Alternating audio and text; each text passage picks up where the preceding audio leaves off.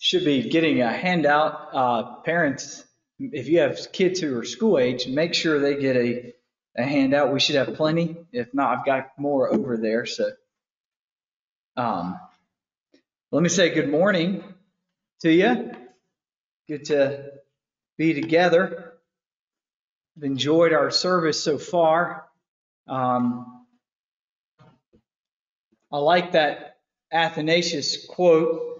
Um, I, uh, I've kind of always wanted, this is an idea I've had for a Christmas card. I haven't been able to sell Heather on it yet. But um, what, so what I want to do is, is you know, as you shoot uh, family Christmas cards, you take about uh, 3,000 snaps, and there's about two that are you would be willing for the public to see, and you fight over which one of those two is going to go out, right? And then you send that one out because, and the other 2,998 are usually, um, you know, close to evil. Um, is somebody's getting their hair pulled and another person shouting something, you open, it's not a live pick. Um, so what I want to do is I actually want to grab one of those shots and I want to send it out. And I want to send out the beginning of that Athanasius quote. The very first part is all I wanted to say is, and it was for our sorry case, dot, dot, dot. And the back just says Merry Christmas. Um, so I think that would be a fitting, a fitting card. Um, well, uh, hopefully you got a handout online. I think they're going to put a, a link for you as well. Um, we are in Romans chapter 15. Um, this is our either fourth or fifth round at Romans 15. Um, so, God willing, we will close this uh, Romans 15 out today. Um, so, let me read for you these verses. Um, and and in terms of the handout, it should have all the verses that I referenced should be there. That's the the hope for that. So you're not having to try to write all that down. So let me pray for, or let me read it, and then I'll pray for us. This is the reason why I have so often been hindered from coming to you. But now, since I no longer have any room for work in these regions, and since I have longed for many years to come to you, I hope to see you in passing as I go to Spain, and to be helped on my journey there by you once I've enjoyed your company for a while. At present, however, I'm going to Jerusalem, bringing aid to the saints for Macedonia and Achaia have been pleased to make some contribution for the poor among the saints at Jerusalem, for they were pleased to do it, and indeed they owe it to them. For if the Gentiles have come to share in their spiritual blessings, they ought also to be of service to them in material blessings. When therefore I have completed this and have deri- delivered to them what has been collected, I will leave for Spain by way of you I know that when I come to you, I will come in the fullness of the blessing of Christ. Verse 30 I appeal to you, brothers, by our Lord Jesus Christ and by the love of the Spirit, to strive together with me in your prayers to God on my behalf, that I may be delivered from the unbelievers in Judea, and that my service for Jerusalem may be acceptable to the saints so that by God's will I may come to you with joy and be refreshed in your company. May the God of peace be with you all. Amen. Let's pray. Father God, may we never tire in offering gratitude to you for the giving of your word. We deserve to never hear from you, to never have a word delivered. We deserve that you should never reveal to us the greatness of who you are and how far we've fallen. And yet, grace upon grace, you have revealed yourself. You have revealed yourself through words. They've been passed down, preserved across the ages. We're going to open them up together this morning because your spirit, He has worked, He has given.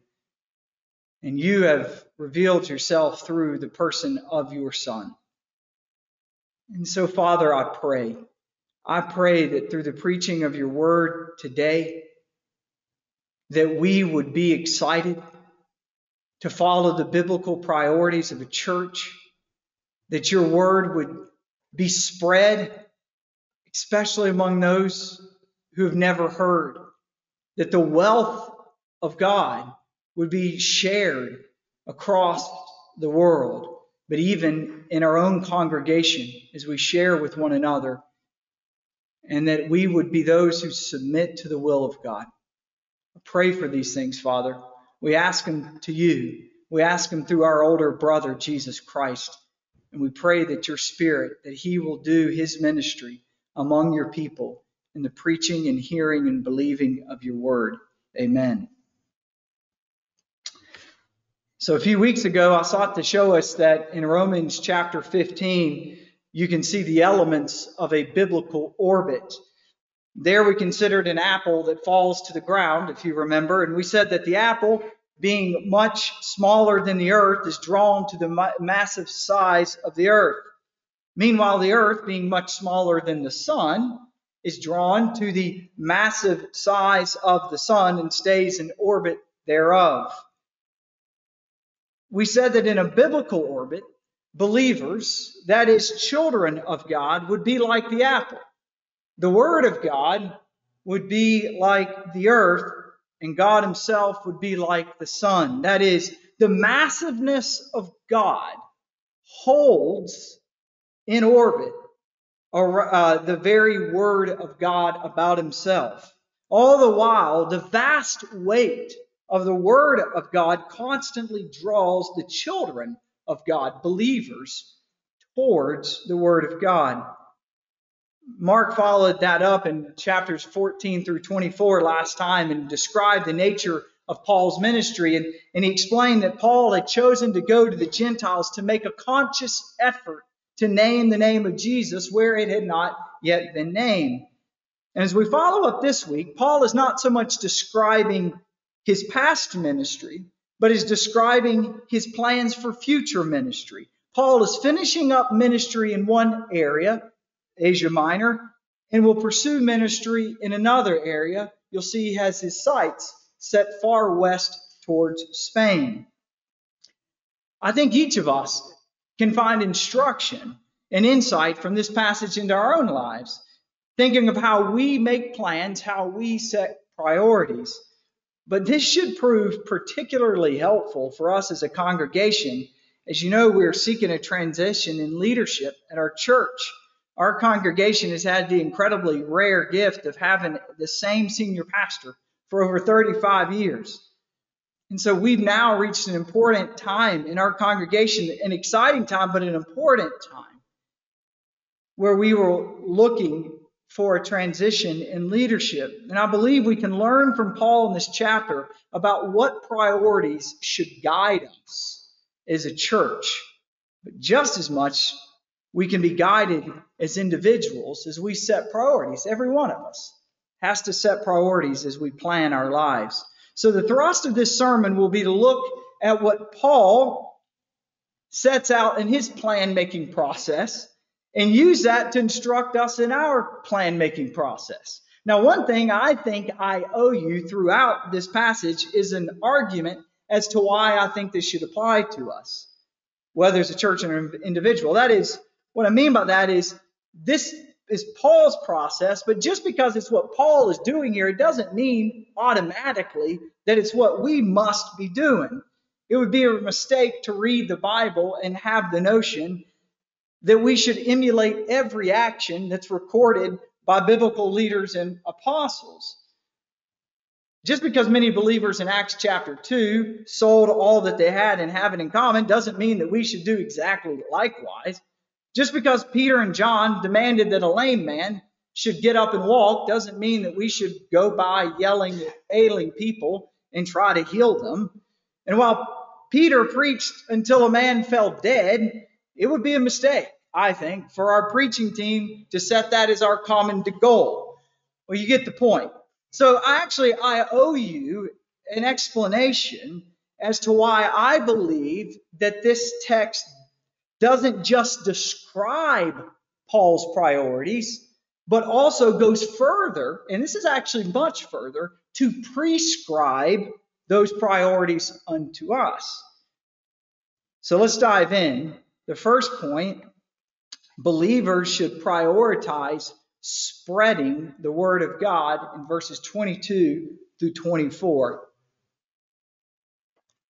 This is the reason, verse 22, why I've so often been hindered from coming to you. But now, since I no longer have any room for work in these regions, and since I have longed for many years to come to you, I hope to see you in passing as I go to Spain and to be helped on my journey there by you once I've enjoyed your company for a while. So Paul says that this is the reason why I've so often been hindered to come to you. So he's wanted to come, he's been hindered. What's the reason? Well, he gives us that reason in verses 20 and 21. It should be in your handout. And thus I make it my ambition to preach the gospel not where Christ has already been named, lest I build on someone else's foundation. Verse 21 But as it is written, those who have never been told of him will see, and those who have never heard will understand. Paul's ambition was to preach the good news, spread the word of God to places where the word of God had yet to be named. That is why he has been hindered and coming. Now, see this. Why? Why was Paul so eager to do this? Why was he so eager to tell those who've never heard? Hint, it's not simply because he had compassion on them, though he certainly did, but something stronger, something deeper, more solid drew him to this task. Look again at verse 21. How does verse 21 begin? These are incredibly important words. But as it is written. That's a statement that means the Word of God has been uttered about this. Folks, if the Word of God has been uttered about it, it's done. It has to happen. It's logically impossible for it to fail. But as it is written, those who have never been told of him will see. Those who have never heard will understand. Here, Paul is quoting from Isaiah 52, written 700 years prior to Paul.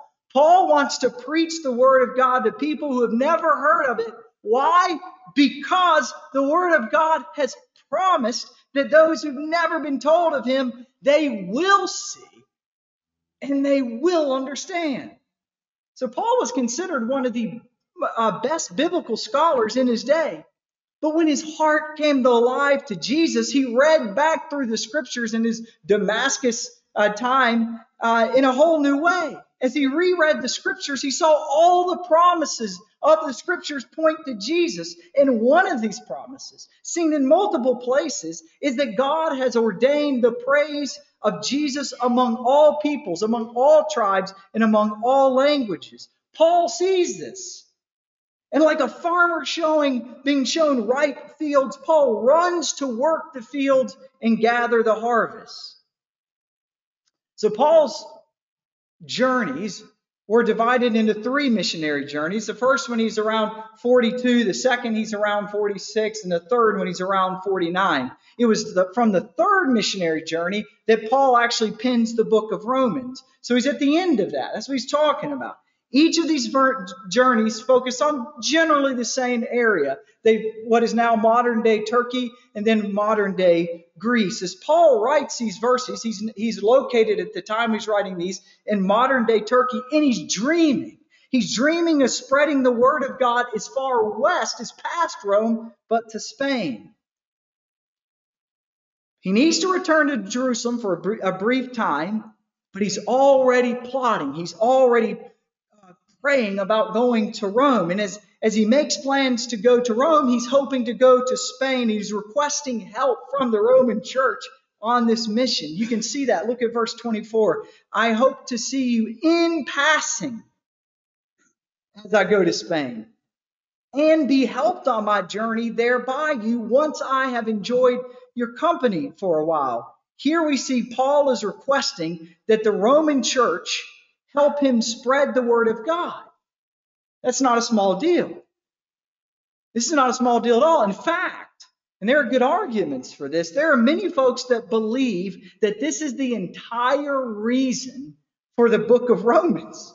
So, all the rich theology that we've seen in the book, all the efforts to make the gospel plain, all the explanations of God's plan to reach the Gentiles, all of it serves the purpose of stirring up the desire of the Roman church to help Paul. He wants them to love the gospel so much, love the idea of Gentiles hearing it so much that they will help him go to the unreached in Spain. So here is my argument as to why the spreading of the word of God is not just a Paul priority, but a, Paul, uh, but a priority for every Christian church. First, Paul wrote the book of Romans to encourage the priority. Now that's some effort. Second, Paul tells the Roman church in verse 24 that he's expecting their help. And finally, because Paul relied upon churches across uh, where he had preached, for all of his efforts to go to the unreached. I believe we sell ourselves short and our churches short if we think this is a task peculiar to Paul.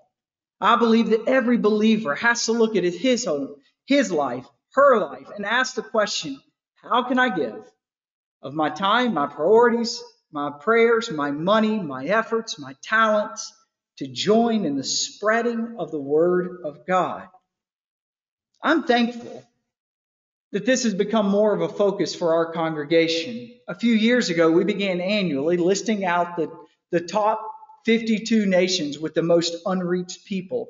And, and then each week, we pick a specific people group in that nation and pray for them all week until we make our way all the way back through. And we've done that now for a few years. I believe in doing so, we've become sensitized to the vast amount of people unreached in the world. It's mind blowing, it's sad, but it's helpful, and it's a joy to pray for them. Over the next few weeks, we have the opportunity to give to help international missions as we give to the Lottie Moon Christmas offering. So, as we seek a transition in leadership at our church, let's make it a clear priority as a church that this congregation should prioritize spreading the Word of God, especially among the unreached. As we spread the Word of God, we should be teaching the Scriptures, but most especially explaining the gospel. What is the gospel? The gospel explains that sin separates us from God. That is a good judge. God will judge our sin, and that our sinful state has left us unable to withstand his judgment. We need a Savior. And God sent his Son Jesus into our messiness, among our brokenness, right into the midst of our sin. And he stands as the only and sufficient Savior for us to rescue us. So, priority number one, we must be part of spreading the Word of God. Priority two, we should prioritize sharing the wealth of God. At present, however, verse 25, I'm going to Jerusalem bringing aid to the saints. For Macedonia and Achaia, they've been pleased to make some contribution for the poor among the saints at Jerusalem. They were pleased to do it. In fact, they owe it to them. If the Gentiles have come to share in their spiritual blessings, they ought also to be of service to them in material blessings. When therefore I have completed this and have delivered to them what has been collected, I will leave for Spain by way of you. I know that when I come to you, I will come in the fullness of the blessing of Christ. So a little bit of background here is necessary. I've given you a diagram there in your book. I'm just trying to stay uh, as many diagrams as I can ahead of Mark. That's my way of uh, defending against his dispensational ways. Um, so um, uh, there you have a diagram with a one, two, and a three um, on it. Um, and uh, the number one should point to the mark of the timeline where Paul penned Romans. Number two points to where Paul was arrested after returning to Jerusalem. And number three points to when Paul goes to Rome as a prisoner. So when Paul writes this passage, he does not know how things will play out past point one. He knows he wants to go to Jerusalem and he wants to take an offering to the Christians. He also knows he wants to set out and go all the way to Rome and then eventually to Spain. Little does he know that he'll only make it to Rome in chains. So Paul's priority at the moment of, of penning uh, uh, Romans is to see the impoverished believers in Jerusalem receive the offering he has been collecting. So Paul's been collecting an offering for a long time as he traveled through the various churches in what is not now modern day Turkey. The believers in Jerusalem were in serious trouble. That is, shortly after the ascension of Jesus, the Roman Empire began experiencing a severe, serious time of famine, especially during the time when Claudius was emperor. This was the case for those in Jerusalem, but it was also the case for those in modern day Turkey. Stick with me. The situation was especially hard in Jerusalem given the dense population of the city. It was particularly worse for Christian believers because they were being ostracized because of their faith. Combine that with the fact that many people would come to Jerusalem, become converted, and stay. So many of the Christians never left. So the Christians situated in Jerusalem had many mouths to feed in a city experiencing famine, whereby all the while they were being ostracized for their faith. So Paul says in verses 26 that the churches in Macedonia and in Achaia were pleased to help the believers in Jerusalem. But keep in mind, these believers were also in the midst of a famine. So these are not rich believers given to poor believers. These are famished Christians given to slightly more famished Christians. Listen to how Paul describes this in 2 Corinthians. I put that for you there in chapter 8, verses 1 through 5. We want you to know, brothers, about the grace of God that has been given among the churches of Macedonia. For in a severe test of affliction, their abundance of joy and their, listen to this, this is the ones who are giving, and their extreme poverty have overflowed in a wealth of generosity on their part. For they gave according to their means, as I can testify, and beyond their means of their own accord, begging us earnestly for the favor of taking part in the relief of the saints. And this, not as we expected, but they gave themselves first to the Lord and then by the will of God to us. Do you hear how Paul talks about them giving beyond their means through severe test of affliction? Do you hear how they begged Paul for the favor of being able to give they deeply wanted to help the believers in Jerusalem. So, caring for impoverished and persecuted Christians is a biblical priority.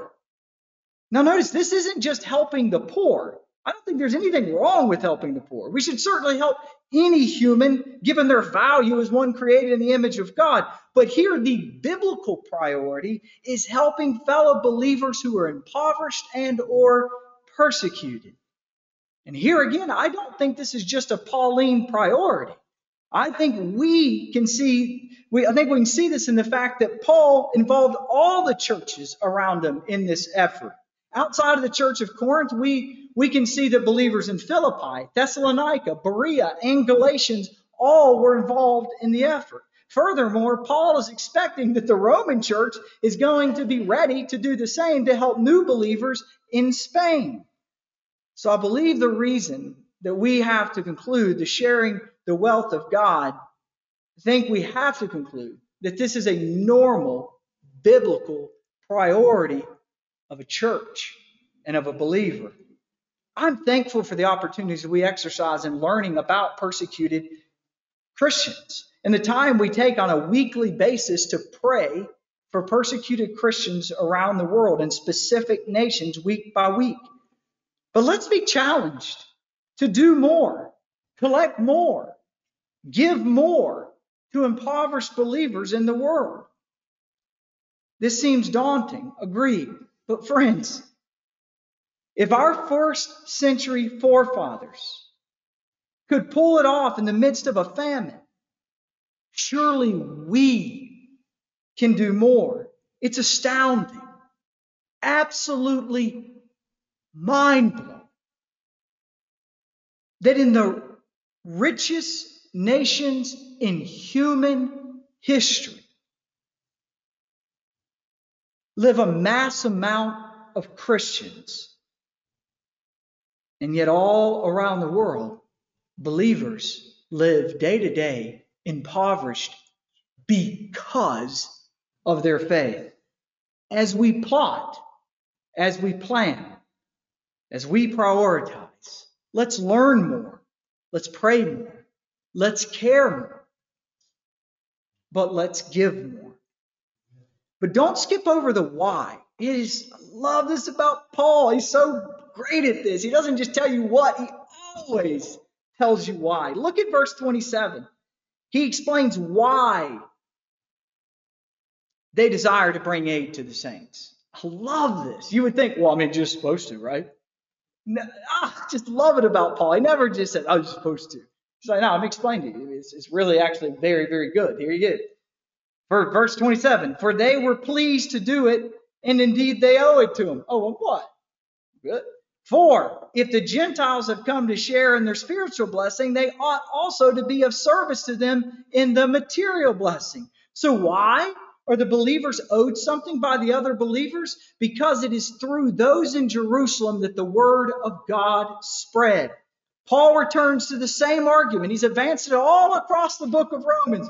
God spoke to Abraham that he would bring a, blessing to the nations, and now God is bringing that to bear. So, why should the Gentile believers take money to the Jewish believers, if for nothing else? Because they owe them a debt for their spiritual blessings that have come from them. Wow. Now, this is a little bit more of an obtuse application, but I think there is something we can learn about this in spiritual heritage.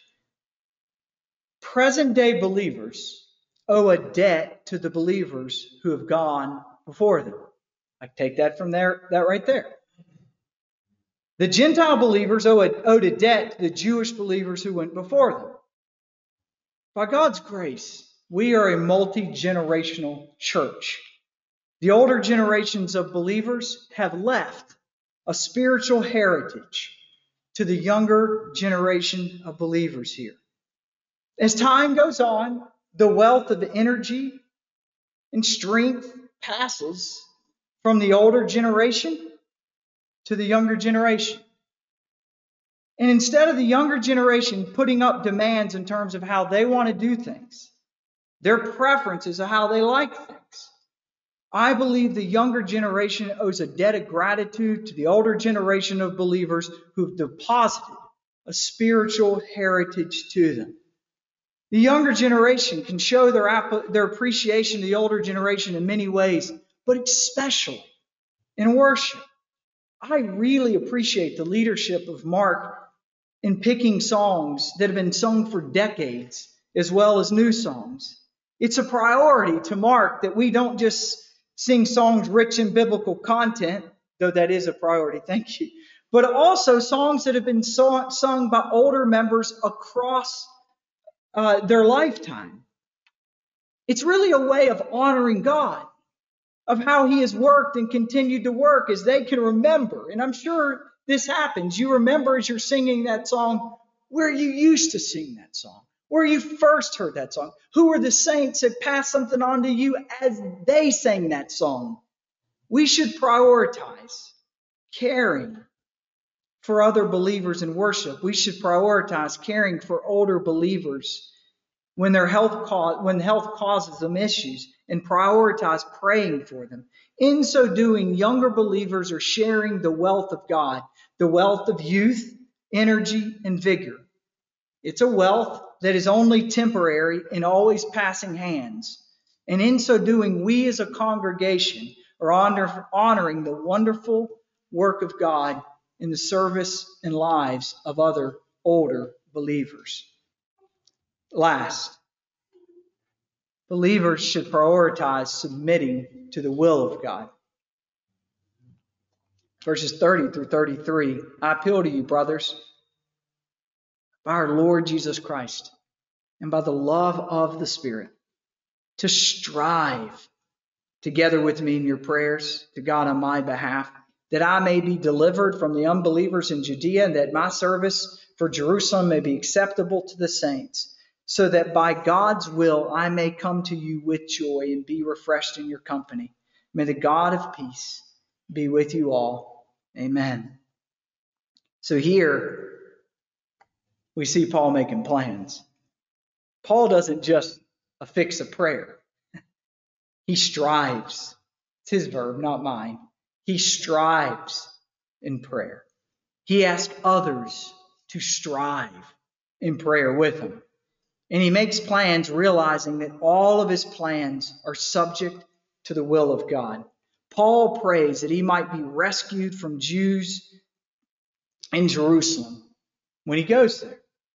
That prayer was answered in a sense. God did keep them from killing him, and it wasn't from their lack of trying. But it wasn't fully answered in the sense that he was arrested as soon as he got there. He also prayed that the Jews would accept the offering. That, in the providence of God, was fully answered. Finally, he prays that he might come to, to the Romans. That it's answered, as Paul does go to the Romans. But it wasn't fully answered because when he arrived there, he arrived in chains as a prisoner. See, Paul is planning, and all the while, Paul is praying. I want us to notice a phrase in verse 32 that might appear like just mere religious speak, but it's not mere religious speak. So that by God's will, I may come to you with joy and be refreshed in your company. By God's will. What does he mean by this statement, by God's will? I've already said I don't think he's simply tacking on a phrase. No, Paul is referencing his desire to be, to do, the will of God. So, what does it mean to do God's will? Well, let's look at it briefly as we work to land the plane. In general, when we speak of the will of God, we may very well be speaking of at least three, one of three different things. That is, there are in general three ways to talk about the will of God. All of them are speaking about that which pleases God, that which God would like, that which God wants. The first way of speaking of God's will is to speak about his sovereign will. And I offered you a slew of passages that are example of God's sovereign will there in your handout. I promise you, I'm not going to go through each one of them. Um, I like to think of the sovereign will of God as a book that God penned and He's already placed it on the shelf. Yes, we are still seeing it come to pass, but it has all already been written. It was completed before the foundation of the world. Before the foundations of the world, it was penned when you would be born, when you would stub your toe, that you would win bingo in your third grade Christmas party, that you would lose out by a few seconds on that prime parking spot you last, lost last week. All of the details of the world are comprised in God's sovereign plan. Nobody can change it, nobody can thwart it. The second way we talk about the will of God, that which pleases God, is the moral will of God. I've also given you a listing of places uh, in the scriptures where you can hear uh, the, the scriptures talk about the moral will of God. In those passages, Believers are encouraged to do the will of God, meaning to engage in actions and attitudes that are pleasing to God because they represent morally right, virtuous ways of being. And then finally, there's a third way to talk about God, the will of God. It's often called the individual will of God. This is the will of God for the life of believer. I gave you some examples. One of these examples is found in Romans chapter 1, where Paul opens it up. It actually sounds a lot like what's happening now as he's closing in Romans 15. Always in my prayers, asking that somehow, by God's will, I may now at least, at last, succeed in coming to you. Chapter 1, verse 10. Notice that unlike the sovereign and the moral will of God, this one's a little bit less certain. There's nothing uncertain about the sovereign will of God. If it's there, It'll happen. There's nothing uh, uncertain about the moral will of God. If that's what God wants, it's not changing. But this third will of God is the one the believers are working to understand. It is the will of God in which is uh, situated in the realm of which plans are made. Now, many will call this the individual will of God. I honestly don't like that designation. I'm afraid it brings a lot of confusion. Through the last few decades, there was an immense focus in evangelical life around the quote, individual will of God, as believers were encouraged to figure out the ever evasive will of God for their every decision. What would be the will of God for where I eat lunch? Or where I, what career I pursue? Whether I should give. Is it the will of God I should give those Salvation Army folks ringing that bell on the way into Walgreens? Or what is the will of God for who I should marry? Quite frankly, I don't see any biblical warrant for that method of decision making for believers. I don't. I believe that God has given us wisdom to operate inside the boundaries of his moral will and feel the great freedom that he is, has it all figured out within his sovereign will. So instead, I think we should think of this third category not as the individual will of God, but something like, I really don't like this, but I couldn't come up with anything better, missional will of God. So God, so Paul says here in, in Romans 15, 32, so that by God's will I may come to you with joy and be refreshed in your company. I believe as Paul is praying for the advancement of the kingdom, he is praying for the kingdom of God to come about and is envisioning how that might happen. Notice these are not simple life decisions. These are kingdom minded plans to what? Serve the kingdom. The prayer is that God may be pleased with these plans and may bring them about if God so desires. In this way, Paul is submitting himself to the sovereign will of God and making plans to be part of the missional kingdom will, kingdom growing will of God. So, this third priority of ours, it really is a priority of submission of submitting ourselves and our lives and our plans unto the will of God. We do this by making plans as a church. Make plans. You got to make a plan. Make plans to advance the kingdom of God. In particular, advancing the spreading of the word of God and spreading the wealth of God. We need to be plotting, planning, and then striving in prayer that God may use us for the advancement of the kingdom. And one of the biggest reasons to do this, if not, quite honestly, the biggest, is that so when it does happen, God forbid anybody ever says, we did this on our own. The insurance of prayer beforehand is that when God does do what he wants, he alone gets credit for it. So, in closing, let's play a final round of Jeopardy. It's the final round, and, and here's the question. This event has the following three major components one, to spread the word of God, two, to share the wealth of God, three, to submit to the will of God. One, to spread the word of God, two, to share the wealth of God, and three, to submit to the will of God. What is your response? Well, because you're good listeners, you're going to say Romans 15. Um, good for you. You did great. You passed. You're good to go. But had you not heard this sermon, I'm going to guess if I'd have told you spreading the word of God, sharing the wealth of God, and submitting to the will of God, and I told you to pick a biblical event I'm going to say we would land at the incarnation. I, I can't imagine anything more. What is the incarnation? It's the divine spreading of the Word of God. We just read in John 1 what? In the beginning was the Word, right? What is the incarnation but the sharing of the wealth of God?